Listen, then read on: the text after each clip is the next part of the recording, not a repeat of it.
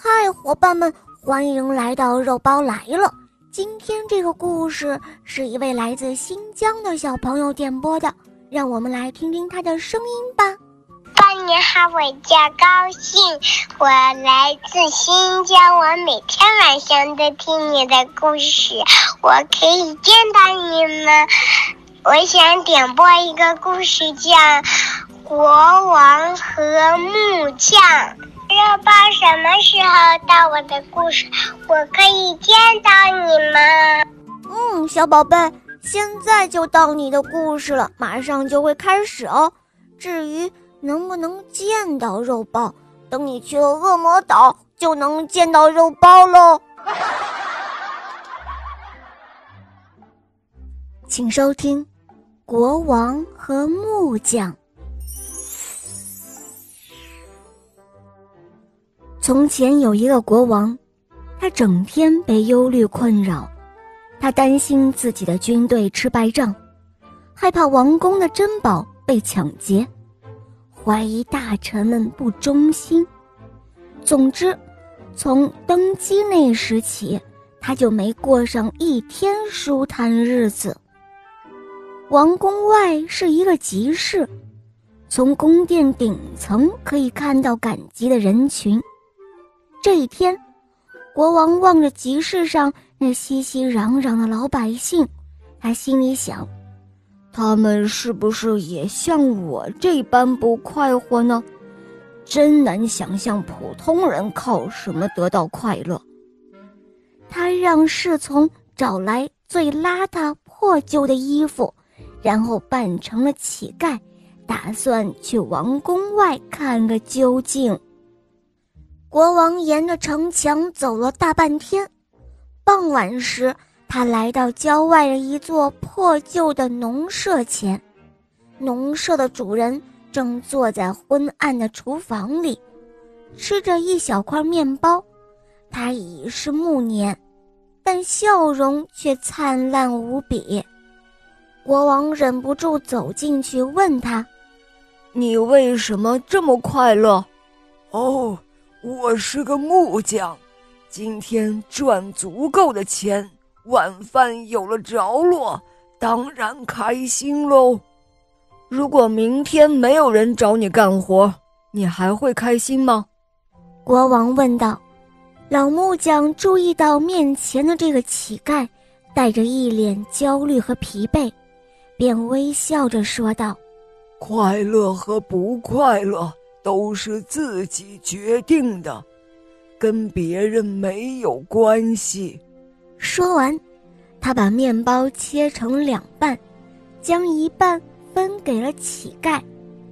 晚上，国王回到宫殿，对木匠的话越想越怀疑。快乐。怎么能由自己决定呢？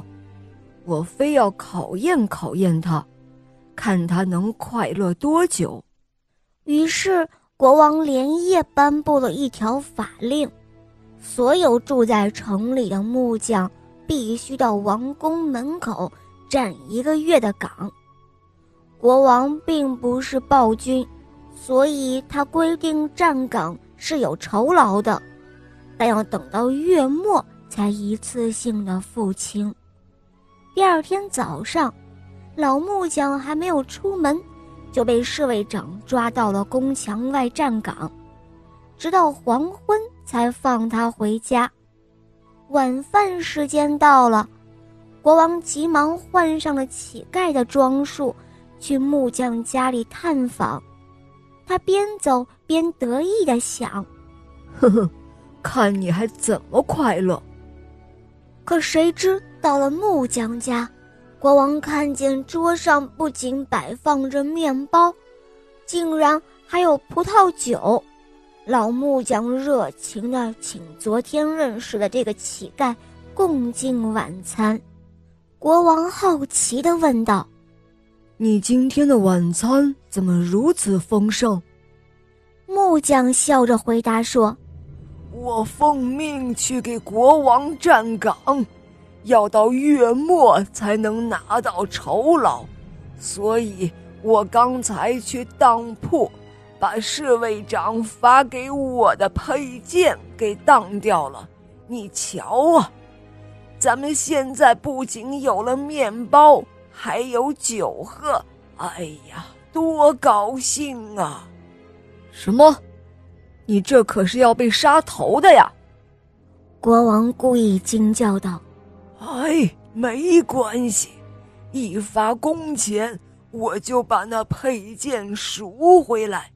过会儿我用木头做把假的，放在剑鞘里，保证没有人能够看出来。”木匠胸有成竹的说道。第三天早上，国王乔装来到王宫大门口。果然看见木匠的佩剑插在剑鞘里，看上去和真的一模一样。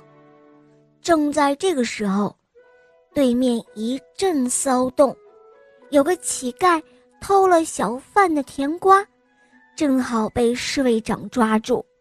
集市上的人都跟过来看热闹。侍卫长严厉地说道：“偷盗的惩罚是砍手，你。”他冲正在站岗的木匠招了招手：“过来，用你的佩剑把小偷的右手砍掉。”乞丐苦苦哀求道：“饶了我吧，饶了我吧！我真的饿得没办法了，才这么做的。”此刻的木匠的处境可真是糟糕。首先，他很同情乞丐。另外，他的佩剑一旦拔出来就会露馅儿的，连国王都替他捏了一把汗。就在这个时候，木匠仰起了头，对天空大喊说道：“哦，神呐！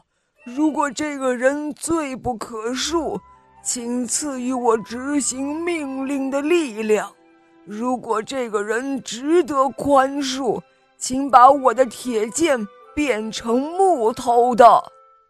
说完，他猛地抽出了剑，围观的人群发出了阵阵的惊呼：“哦，你们看啊，变成木头的了，神仙显灵了！”于是，凶残的侍卫长不得不把乞丐释放了。国王走到木匠身边，问道。你认得我吗？木匠看了他一眼，回答道：“您是昨天跟我一起吃晚饭的那位朋友。”国王听后非常高兴，他说：“从今以后，请每天都与我共进晚餐。”从此之后，木匠成了国王最器重的大臣之一。好了，小伙伴们，今天的故事肉包就讲到这儿了。这个故事可爱吗？嗯，你也可以找肉包来点播故事哦。打开公众号搜索“肉包来了”，在那儿可以给我留言，也可以在喜马拉雅搜索“小肉包童话《恶魔岛狮王复仇记》”，有六十集，赶快来和肉包一起探险吧。好了，宝贝们，我们明天再见，么么哒。